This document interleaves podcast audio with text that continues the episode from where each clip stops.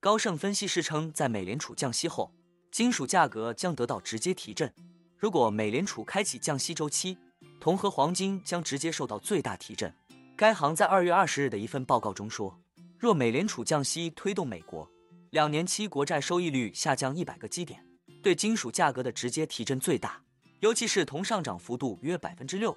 其次是黄金上涨幅度约 3%。 金价周三有所上涨，投资者目前正等待美联储最新政策会议纪要的公布，并试图寻找美联储降息时机的线索。中东冲突升级提振的避险需求也对黄金产生了一定的支撑，但分析师也称，我们对黄金保持耐心的看涨前景，但预计在美联储最终开始降息之前，金价可能不会再创新高。因为持续的地缘政治担忧也支撑了黄金，并强调今天市场的焦点将集中在会议纪要上。当然，如果会议纪要温和，黄金可能会大放异彩；相反，如果会议纪要听起来更加鹰派，黄金可能会面临下行损失。对于其他大宗商品，高盛还在报告中指出，由于季节性库存周期和天气等微观因素超过了降息的影响，预计天然气或农产品价格不会受到重大影响。高盛表示，利率下降对大宗商品需求和供应都有积极影响。在实践中，我们发现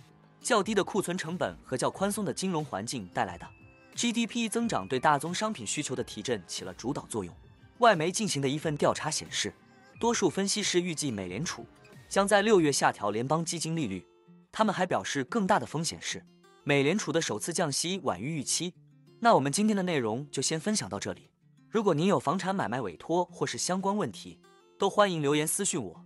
那我们下一支影片见了，拜拜。